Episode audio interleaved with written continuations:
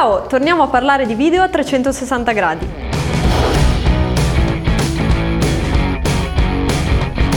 Abbiamo già visto in video precedenti che cos'è il video a 360 gradi e come si guarda. Oggi vediamo insieme come si realizza un video di questo tipo.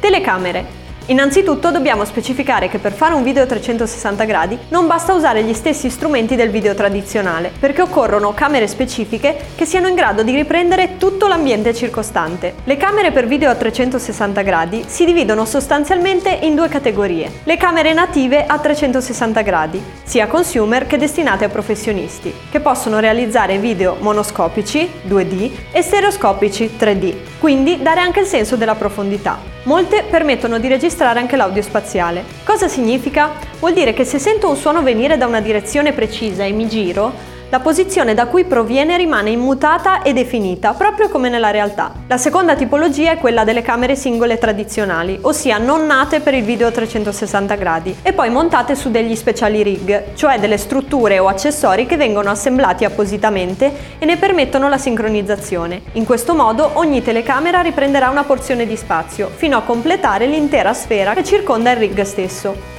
Anche con questa attrezzatura si possono realizzare video a 360 gradi 2D o 3D, mentre l'audio spaziale deve essere registrato ovviamente separatamente. Ognuna di queste soluzioni ha i suoi pro e i suoi contro. Le camere native per le riprese a 360 gradi possono essere destinate sia a un pubblico consumer sia a un pubblico più professionale. Spesso sono collegabili allo smartphone che permette di avere un'anteprima in tempo reale da remoto o facilitare l'elaborazione successiva. I rig di camere sono più adatti a un pubblico di professionisti. Alcuni rig si trovano già pronti per essere comprati, ma la maggior parte viene costruita ad hoc a seconda dell'esigenza del singolo produttore, spesso anche usando una stampante 3D. Sono molto più complessi e spesso ingombranti da usare, ma uno dei vantaggi vantaggi sta nella qualità delle immagini, potendo di fatto scegliere qualsiasi tipo di telecamera e lente da usare in base all'esigenza. Regia è importante ricordare che con i video a 360 gradi non può essere usata la regia tradizionale e che occorre trovare un nuovo linguaggio. Questo comporta dei cambiamenti anche sul set durante la registrazione del video, determinati proprio dal fatto che riprendiamo in tutte le direzioni e quindi non è possibile, per esempio per un regista, assistere a una scena. In caso di fiction bisogna anche trovare un modo per nascondere luci, microfoni, eccetera. Inoltre, se parliamo di cinema, non possono essere usati set con la famosa quarta parete mancante. Ma non è tutto. Col video a 360 360 gradi le inquadrature non esistono più o comunque diventano qualcosa di totalmente diverso. Dobbiamo tenere presente che lo spettatore sarà letteralmente immerso nella scena e quindi vedrà tutto. Non è quindi possibile pensare per esempio di mostrare solo un dettaglio. Cambia anche il ritmo di montaggio. Infatti lo spettatore ha bisogno di capire dove si trova e non è possibile variargli il mondo circostante troppo spesso e a ritmi sostenuti, altrimenti ne sarà disorientato. I movimenti di macchina sono molto limitati poiché possono causare nausea. Per questo vanno dosati, eseguiti molto lentamente e inseriti sempre prestando attenzione alla possibile reazione dello spettatore. Ma ancora più importante, dobbiamo considerare che lo spettatore ha 360 gradi da guardare e questo farà sì che si giri in ogni direzione. Pertanto non si ha mai la garanzia che osservi nella direzione precisa che vorrebbe il regista in un esatto momento. Esistono dei trucchetti per far sì che sia portato a girarsi in quella direzione, ma avendo totale libertà potrebbe potenzialmente anche essere girato di spalle proprio quando accade qualcosa nella direzione opposta. Questa caratteristica può essere usata anche a nostro vantaggio o in maniera creativa, studiando per esempio un contenuto che può essere visto più volte e in cui lo spettatore può notare particolari o informazioni diverse nelle varie visioni a seconda di dove guarda.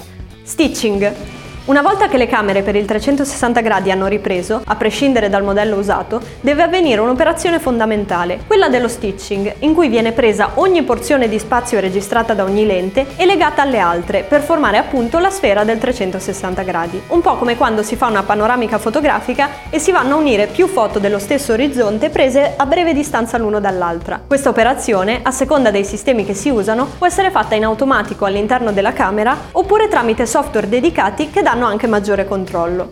Post produzione.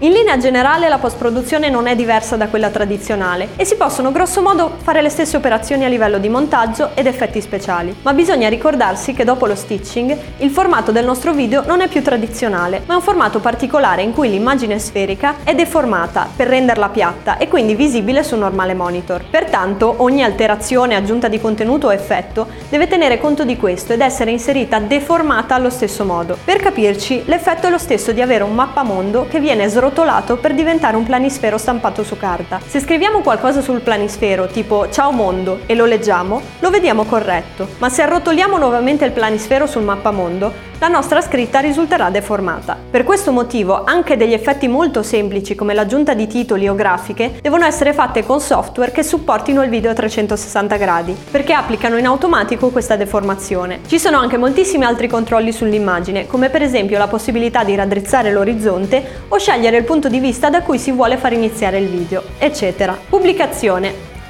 Per poter vedere questo tipo di video bisogna esportare il video in formati adeguati alla destinazione, che sia un visore per la VR o un portale come YouTube. Questo va fatto non solo dal punto di vista tecnico, ma anche perché servono dei metadati, ossia delle informazioni che dicono al software che lo legge che quello è un video a 360 gradi. Ma questa operazione ormai è inclusa in quasi tutti i programmi e le app di montaggio. Questa era una panoramica molto veloce delle principali fasi che si attraversano per creare un video a 360 gradi. Se siete interessati all'argomento o a una fase specifica, scriveteci nei commenti e se ancora non li avete visti andate a vedere i video dello stesso argomento che abbiamo già pubblicato sul canale. Noi ci vediamo la prossima volta.